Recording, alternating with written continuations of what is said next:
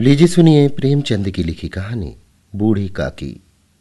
वाचन समीर गोस्वामी का है। आज की कहानी का सिलसिला शुरू करने के पहले मैं आपको बताना चाहूँगा हब हॉपर ऐप के बारे में। हब हॉपर आपके लिए लाए हैं हज़ारों पॉडकास्ट जो आप सुन सकते हैं कभी भी, कहीं भी। हब हॉपर ऐप भारत की सबसे बड़ी पॉडकास्ट डायरेक्टरी है। हब हॉपर यानी H U B H O P P E R app download कीजिए और पसंद आने पर रिव्यू कीजिए व अपने मित्रों के साथ शेयर भी। प्रेमचंद की इस कहानी के अलावा नई और पुरानी कहानियों के सारे एपिसोड आप सुन सकते हैं हब हॉपर पे।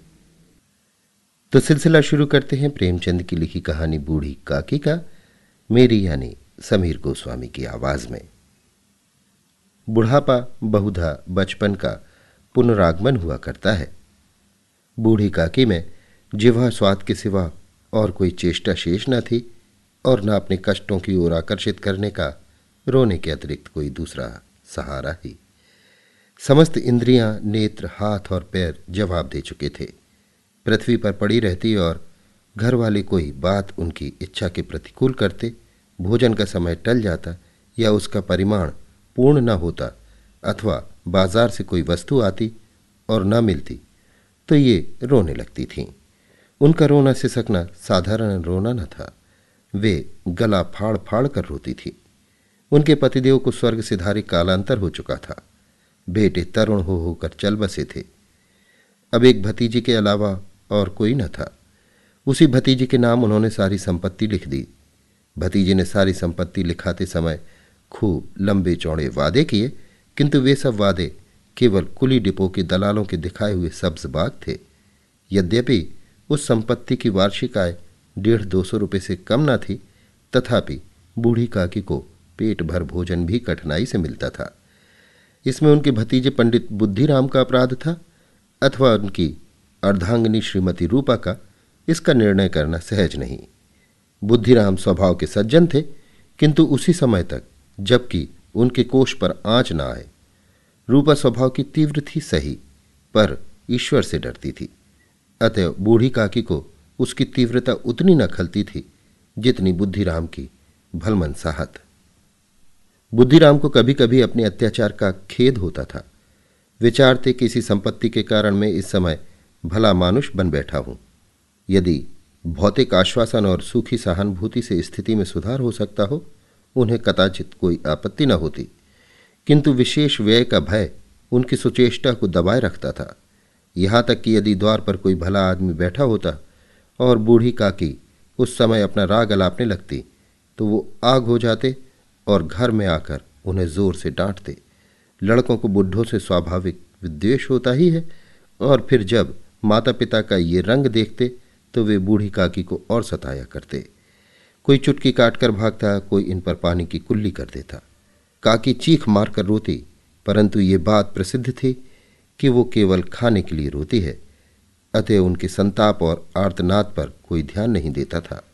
हाँ काकी क्रोधातुर होकर बच्चों को गालियाँ देने लगती तो रूपा घटना स्थल पर आ पहुँचती। इस भय से काकी अपनी जिवा कृपाण का कदाचित ही प्रयोग करती थी। यद्यपि उपद्रव शांति का ये उपाय रोने से कहीं अधिक उपयुक्त था। संपूर्ण परिवार में यदि काकी का किसी को अनुराग था तो वो बुद्धिराम की छोटी लड़की, लाडली थी। लाडली अपने दोनों भाइयों के भय से, अपने हिस्से की मिठाई चबैना बूढ़ी काकी के पास बैठकर खाया करती थी। यही उसका रक्षागार था, और यद्यपि काकी की शरण उनकी लोलुपता के कारण बहुत महँगी पड़ती थी, तथापि भाइयों के अन्याय से सुरक्षा कहीं सुलभ थी तो बस यही। इसी स्वार्थानुकूलता ने उन दोनों में सहानुभूति का आरोपण कर दिया था। रात का समय था, बुद्धिराम के द्वार पर शहनाई बज रही थी और गाँव के बच्चों का झुंड विस्मयपूर्ण नेत्रों से गाने का रसा स्वादन कर रहा था। चारपाइयों पर मेहमान विश्राम करते हुए नाइयों से मुक्कियाँ लगवा रहे थे।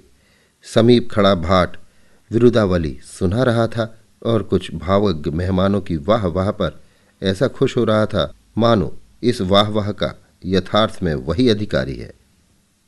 दो एक अंग्रेज़ी पढ़े हुए नवयुवक इन व्यवहारों से उदासीन थे। वे इस गवार मंडली में बोलना अथवा सम्मिलित होना अपनी प्रतिष्ठा के प्रतिकूल समझते थे। आज बुद्धिराम के बड़े लड़के मुखराम का तिलक आया है। ये उसी का उत्सव है। घर के भीतर स्त्रियाँ गा रही थीं और रूपा मेहमानों के लिए भोजन में व्यस्त थी। भट्टियों पर कहाड़ चढ़ रहे थे। एक में पूड़ियाँ कचौड़ियाँ निकल रही थी। दूसरे में अन्न पकवान बनते थे। एक बड़े हंडे में मसालेदार तरकारी पक रही थी। घी और मसाले की शुद्धावर्धक सुगंधी चारों ओर फैली हुई थी। बूढ़ी काकी अपनी कोठरी में शोकमय विचार की भांति बैठी हुई थी। ये स्वाद मिश्रित सुगंधी उन्हें बेचैन कर रही थी। वे मन ही मन विचार कर रही थी, संभवतः मुझे पूड़ियाँ ना मिलेंगी। इतनी देर हो गई, कोई भोजन लेकर नहीं आया। मालूम होता है सब लोग भोजन कर चुके हैं। मेरे लिए कुछ न बचा। ये सोचकर उन्हें रोना आया, परंतु अब शकुन के भय से वो रो न सकी। आहा, कैसी सुगंधी है। अब मुझे कौन पूछता है? जब रोटियों के ही लाले पड़े हैं, तब ऐसे भाग्य कहाँ की भरपेट पूड़ियाँ मिलें? ये विचार कर उन्हें रोना आया। कलेजे में हूक सी उठने लगी, परंतु रूपा के भय से उन्होंने फिर मौन धारण कर लिया। बूढ़ी काकी देर तक इन दुखदायक विचारों में डूबी रहीं। घी और मसालों की सुगंधी रह रहकर मन को आप इसे बाहर किए देती थी। मुँह में पानी भर भर आता था। पूड़ियों का स्वाद स्मरण करके हृदय में गुदगुदी होने लगती थी। किसे पुकारूं? आज लाडली बेटी भी नहीं आई। दोनों छोकरे सदधिक दिया करते हैं। आज उनका भी कहीं पता नहीं। कुछ मालूम तो होता कि क्या बन रहा है। बूढ़ी काकी की कल्पना में पूड़ियों की तस्वीर नाचने लगी। खूब लाल लाल, फूली फूली, नरम नरम होंगी। रूपा ने भली भांति भोजन किया होगा। कचौड़ियों में अजवाइन और इलायची की महक आ रही होगी। एक पूड़ी मिलती तो जरा हाथ में लेकर देखती। क्यों न चलकर कढ़ाई के सामने ही बैठो? पूड़ियाँ छन छन कर तैयार होंगी। कढ़ा से गरम गरम निकलकर थाल में रखी जाती होंगी। फूल हम घर में भी सूंघ सकते हैं, परंतु वाटिका में कुछ और बात होती है। इस प्रकार निर्णय करके बूढ़ी का की उकड़ू बैठकर हाथों के बल सरकती हुई बड़ी कठिनाई से चौखट से उतरी। और धीरे धीरे रेंगती हुई कड़ाह के पास जा बैठी। यहाँ आने पर उन्हें उतना ही धैर्य हुआ जितना भूखे कुत्ते को खाने वाले के सम्मुख बैठने में होता है। रूपा उस समय कार्यभार से उद्विग्न हो रही थी। कभी इस कोठे में जाती, कभी उस कोठे में, कभी कड़ाह के पास जाती, कभी भंडार में जाती। किसी ने बाहर से आकर कहा, महाराज, ठंडई मांग रहे हैं। ठंडई देने लगी। इतने में फिर किसी ने आकर कहा, भाट आया है, उसे कुछ दे दो। भाट के लिए सीधा निकाल रही थी कि एक तीसरे आदमी ने आकर पूछा, अभी भोजन तैयार होने में कितना विलंब है? जरा ढोल मजीरा उतार दो। बेचारी अकेली स्त्री दौड़ते दौड़ते व्याकुल हो रही थी, झुंझलाती थी कुड़ती थी, परंतु क्रोध प्रकट करने का अवसर न पाती थी। भय होता कहीं पड़ोस ने ये न कहने लगे कि इतने में उबल पड़ी। प्यास से स्वयं कंठ सूख रहा था, गर्मी के मारे फूकी जाती थी, परंतु इतना अवकाश न था कि जरा पानी पी ले अथवा पंखा लेकर झले। ये भी खटका था कि जरा आँख हटी और चीज़ों की लूट मची। इस अवस्था में उसने बूढ़ी काकी को कढ़ा के पास बैठी देखा तो जल गई। क्रोध न रुक सका। इसका भी ध्यान न रहा कि पड़ोसने बैठी हुई हैं। मन में क्या कहेंगी? पुरुषों में लोग सुनेंगे तो क्या कहेंगे? जिस प्रकार मेढक कैचुए पर झपटता है, उसी प्रकार वो बूढ़ी काकी पर झपटी और उन्हें दोनों हाथों से झटक कर बोली, ऐसे पेट में आग लगे? पेट है या भाड़? कोठरी में बैठते हुए क्या दम घुटता था? अभी मेहमानों ने नहीं खाया, भगवान को भोग नहीं लगा, तब तक धैर्य न हो सका। आकर छाती पर सवार हो गई। जल जाए ऐसी जीभ दिन भर खाती ना होती तो जाने किस हाड़ी में मुँह डालती। गाँव देखेगा तो कहेगा कि बुढ़िया भरपेट भोजन को नहीं पाती, तभी तो इस तरह मुँह बाय फिरती है।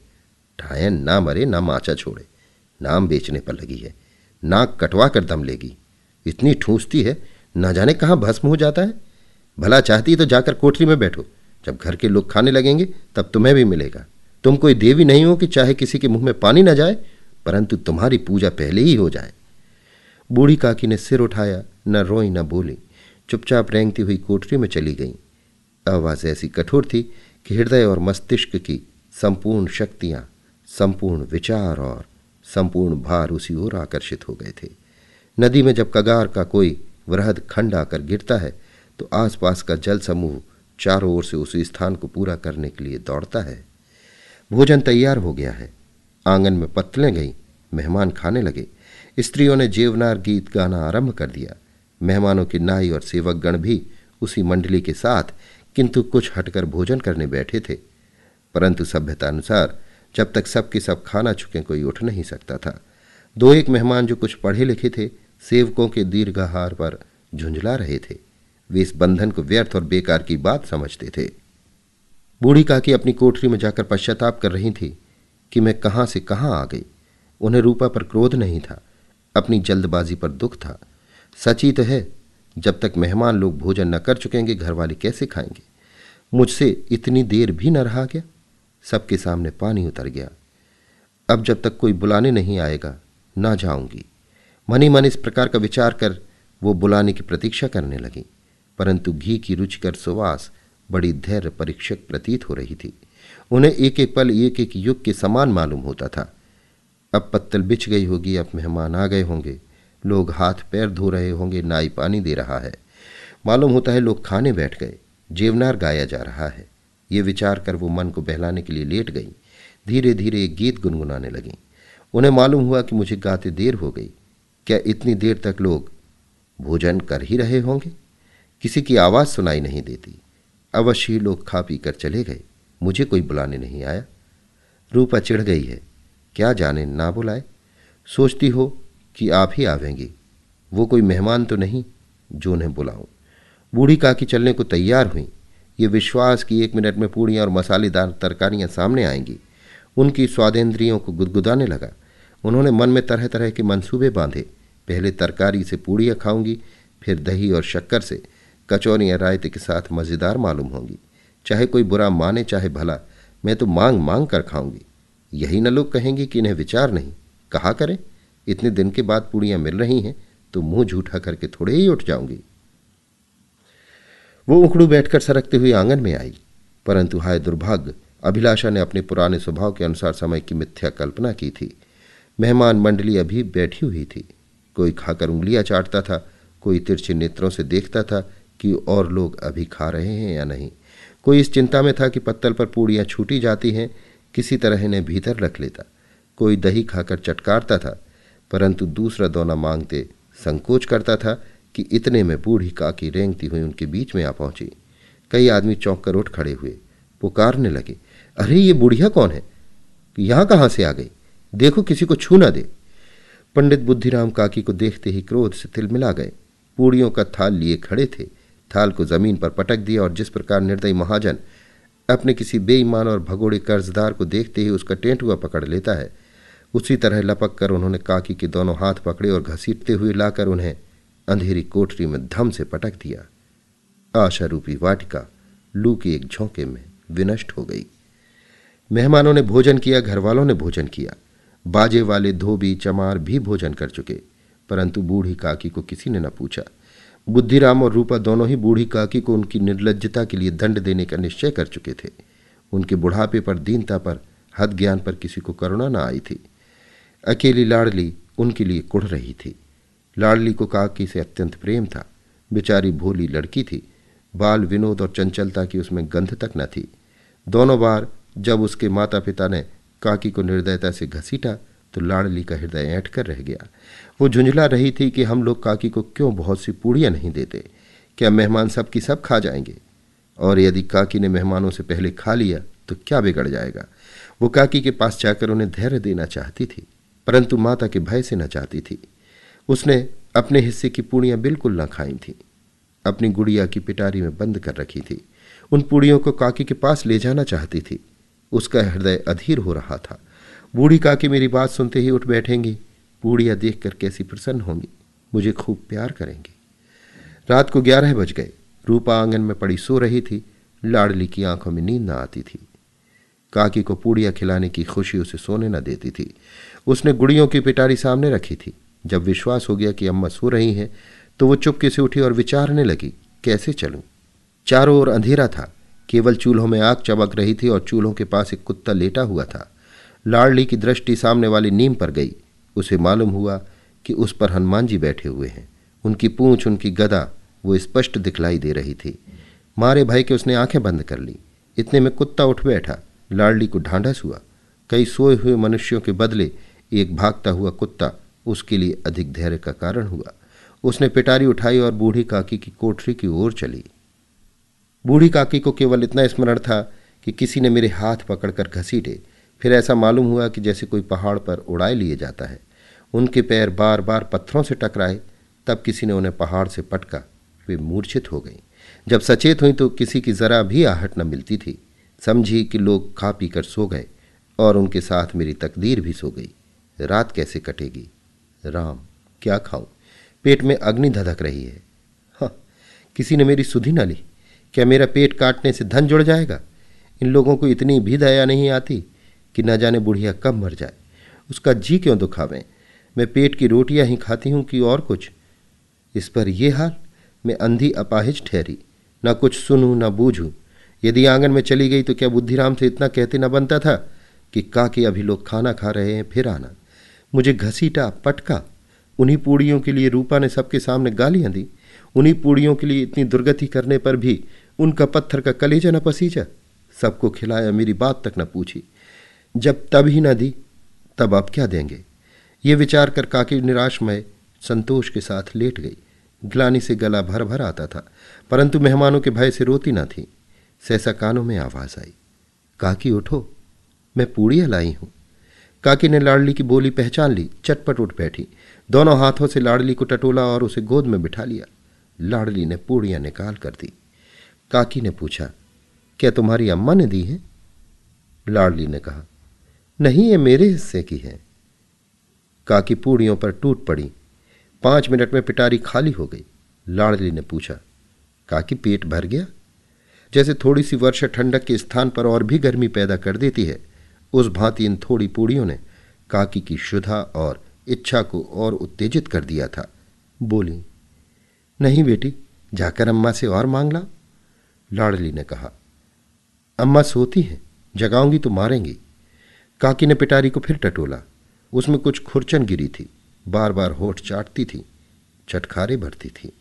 हृदय महसूस रहा था कि और पूर्णियाँ कैसे पाऊँ। संतोष सेतु जब टूट जाता है, तब इच्छा का बहाव अपरिमित हो जाता है। मत वालों को मत का स्मरण करना उन्हें मदांध बनाता है। काकी का अधीर मन इच्छाओं के प्रबल प्रवाह में बह गया। उचित और अनुचित का विचार जाता रहा। वे कुछ देर तक उस इच्छा को रोकती रहीं, सहसा लाड़ली से बोली, मेरा हाथ पकड़कर वहाँ ले चलो। जहाँ मेहमान ने बैठकर भोजन किया है। लाड़ली उनका अभिप्राय न समझ सकी। उसने काकी का हाथ पकड़ा और ले जाकर झूठे पत्तलों के पास बिठा दिया। दीन शुद्धातुर हतज्ञान बुढ़िया, पत्तलों से पूड़ियों के टुकड़े चुन चुन कर भक्षण करने लगी। ओह, दही कितना स्वादिष्ट था। कचौड़ियाँ कितनी सलोनी, खस्ता कितने सुकोमल। काकी बुद्धिहीन होते हुए भी इतना जानती थी कि मैं वो काम कर रही हूँ जो मुझे कदापि ना करना चाहिए। मैं दूसरों की झूठी पत्तल चाट रही हूँ। परंतु बुढ़ापा तृष्णा रोग का अंतिम समय है, जब संपूर्ण इच्छाएँ एक ही केंद्र पर आ लगती हैं। बूढ़ी काकी में ये केंद्र उनकी स्वादेंद्रिय थी। ठीक उसी समय रूपा की आँख खुली। उसे मालूम हुआ कि लाडली मेरे पास नहीं है। वो चौंकी, चारपाई के इधर उधर ताकने लगी कि कहीं नीचे तो नहीं गिर पड़ी। उसे वहाँ न पाकर वो उठी तो क्या देखती है कि लाडली जूठे पत्तलों के पास चुपचाप खड़ी है और बूढ़ी काकी पत्तलों पर से पूड़ियों के टुकड़े उठा उठा कर खा रही है। रूपा का हृदय सन्न हो गया। किसी गाय की गर्दन पर छुरी चलते देखकर जो अवस्था उसकी होती है, वही उस समय हुई। एक ब्राह्मणी दूसरों की जूठी पत्तल टटोले, इससे अधिक शोकमय दृश्य असंभव था। पूड़ियों के कुछ ग्रासों के लिए उसकी चचेरी साहस ऐसा निकृष्ट कर्म कर रही है। ये वो दृश्य था जिसे देखकर देखने वालों के हृदय काँप उठते हैं। ऐसा प्रतीत होता मानो ज़मीन रुक गई। आसमान चक्कर खा रहा है। संसार पर कोई आपत्ति आने वाली है। रूपा को क्रोध न आया। शोक के सम्मुख क्रोध कहा? करुणा और भय से उसकी आँखें भर आईं इस अधर्म का भागी कौन है? उसने सच्चे हृदय से गगन मंडल की ओर हाथ उठाकर कहा, परमात्मा मेरे बच्चों पर दया करो। इस अधर्म का दंड मुझे मत दो। नहीं तो मेरा सत्यानाश हो जाएगा। रूपा को अपनी स्वार्थपरता और अन्याय इस प्रकार प्रत्यक्ष रूप में कभी न दिख पड़े थे। वो सोचने लगी, हाय, कितनी निर्दय हूँ। जिसकी संपत्ति से मुझे दो सौ रुपया आय हो रही है, उसकी ये दुर्गति और मेरे कारण। हे दयामय भगवान, मुझसे बड़ी भारी चूक हुई है। मुझे क्षमा करो। आज मेरे बेटे का तिलक था। सैकड़ों मनुष्यों ने भोजन पाया। मैं उनके इशारों की दासी बनी रही। अपने नाम के लिए सैकड़ों रुपए व्यय कर दिए। परंतु जिसकी बदौलत हज़ारों रुपए खाए, उसे इस उत्सव में भी भरपेट भोजन न दे सकी। केवल इसी कारण तो वो वृद्ध असहाय है रूपा ने दिया जलाया। अपने भंडार का द्वार खोला और एक थाली में संपूर्ण सामग्री सजाकर बूढ़ी काकी की ओर चली। आधी रात जा चुकी थी। आकाश पर तारों के थाल सजे हुए थे और उन पर बैठे हुए देवगण स्वर्गीय पदार्थ सजा रहे थे। परंतु उसमें किसी को वो परमानंद प्राप्त न हो सकता था, जो बूढ़ी काकी को अपने सम्मुख थाल देखकर प्राप्त हुआ। रूपा ने कंठारुद्ध स्वर में कहा, काकी, उठो, भोजन कर लो। मुझसे आज बड़ी भूल हुई, उसका बुरा ना मानना परमात्मा से प्रार्थना करता कि वो मेरा अपराध क्षमा कर दे। भोले भाले बच्चों की भांति, जो मिठाइयाँ पाकर मार और तिरस्कार सब भूल जाता है, बूढ़ी काके वैसे ही सब भुलाकर बैठी हुई खाना खा रही थी। उनके एक एक रोए से सच्ची सदिच्छाएँ निकल रही थी और रूपा बैठी स्वर्गीय दृश्य का आनंद लेने में निमग्न थी। अभी आप सुन रहे थे प्रेमचंद की लिखी कहानी, बूढ़ी काकी। वाचन समीर गोस्वामी का था।